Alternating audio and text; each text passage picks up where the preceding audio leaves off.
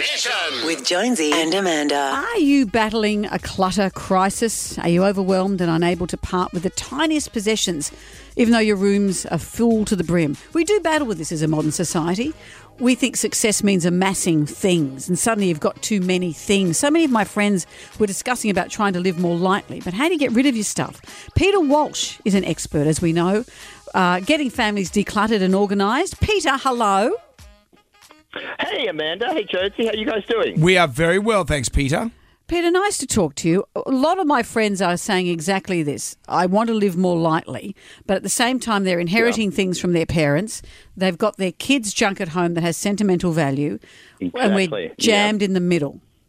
Look, I, I think everyone's kind of struggling with that. That that you know, I think there's such. I think we've come through COVID. Everyone is in a position of kind of thinking, "Wow, I want to live a simpler life. How do I downsize this stuff? How do I just let go of stuff?" Because I think we've suddenly realised that that happiness doesn't come with more stuff. I think that's a realization we've all come to. And well, what are the basic steps? We know we have to get rid of stuff. What's how do we go about thinking about it? You know, for me, when my mum and dad passed away, it was my dad's war medals and this chipped old plate that mum used to make my favourite dessert on. And, hmm. you know, we let go of pretty much everything from mum and dad's place, but, but for me, they were the two treasures that I kept. So if you're looking at downsizing, for example, don't feel overwhelmed by everything, but first start with the things that are most significant.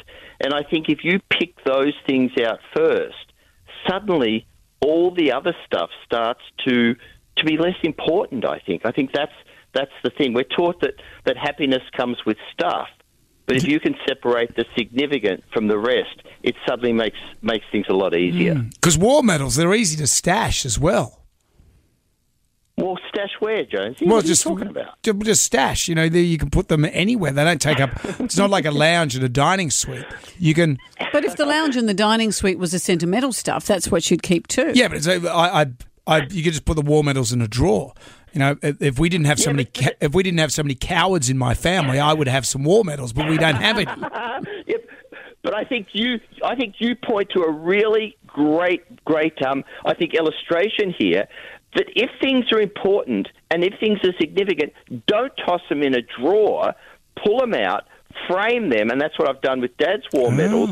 Put them in a box frame and hang them on a wall. Because don't tell me that stuff's important if it's in a box covered in dust in the garage or shoved in a cupboard in the spare bedroom. Like, honour and respect the things that are really important, and suddenly they create then, you know, a story, an oral tradition, something significant. If things are important, honour and respect them.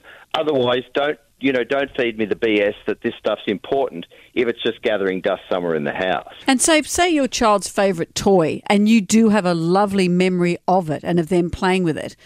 Is it okay to keep that? Of course. You know, I'm not saying let go of everything, and it's not my job. And you know, I've spoken about this before, Amanda. It's mm. not. It's not my job to let go of the most significant things, you know, or tell you how to live. But by the same token, I'm pretty tough love about this kind of stuff. If stuff is significant, hold on to it and honor and display it. That's, you know, for example, with you, I've always said it's very important that you actually frame and honor that pair of signed Barry Manilow underwear that you have instead Yes. of keeping it stashed away in a drawer somewhere. Yes, that's Yeah. true. That is very true. Yeah, I think I think there's a world of difference between war medals and underpants. Barry's from underpants. Barry Manilow. but well, I think we're on the same page. Pete, it's always great to talk to you. Space Invaders Season 2 is Saturday, 7.30 on Channel 9 and 9. Now, Peter Walsh, it's always a treat. It's always a treat too, and I hate pulling out old stories with Amanda, but sometimes I just cannot help myself. Yes, you're very cheeky, Peter. Goodbye. Thank you, Amanda, as are you. Goodbye. See ya. Jonesy and Amanda's Jam Nation.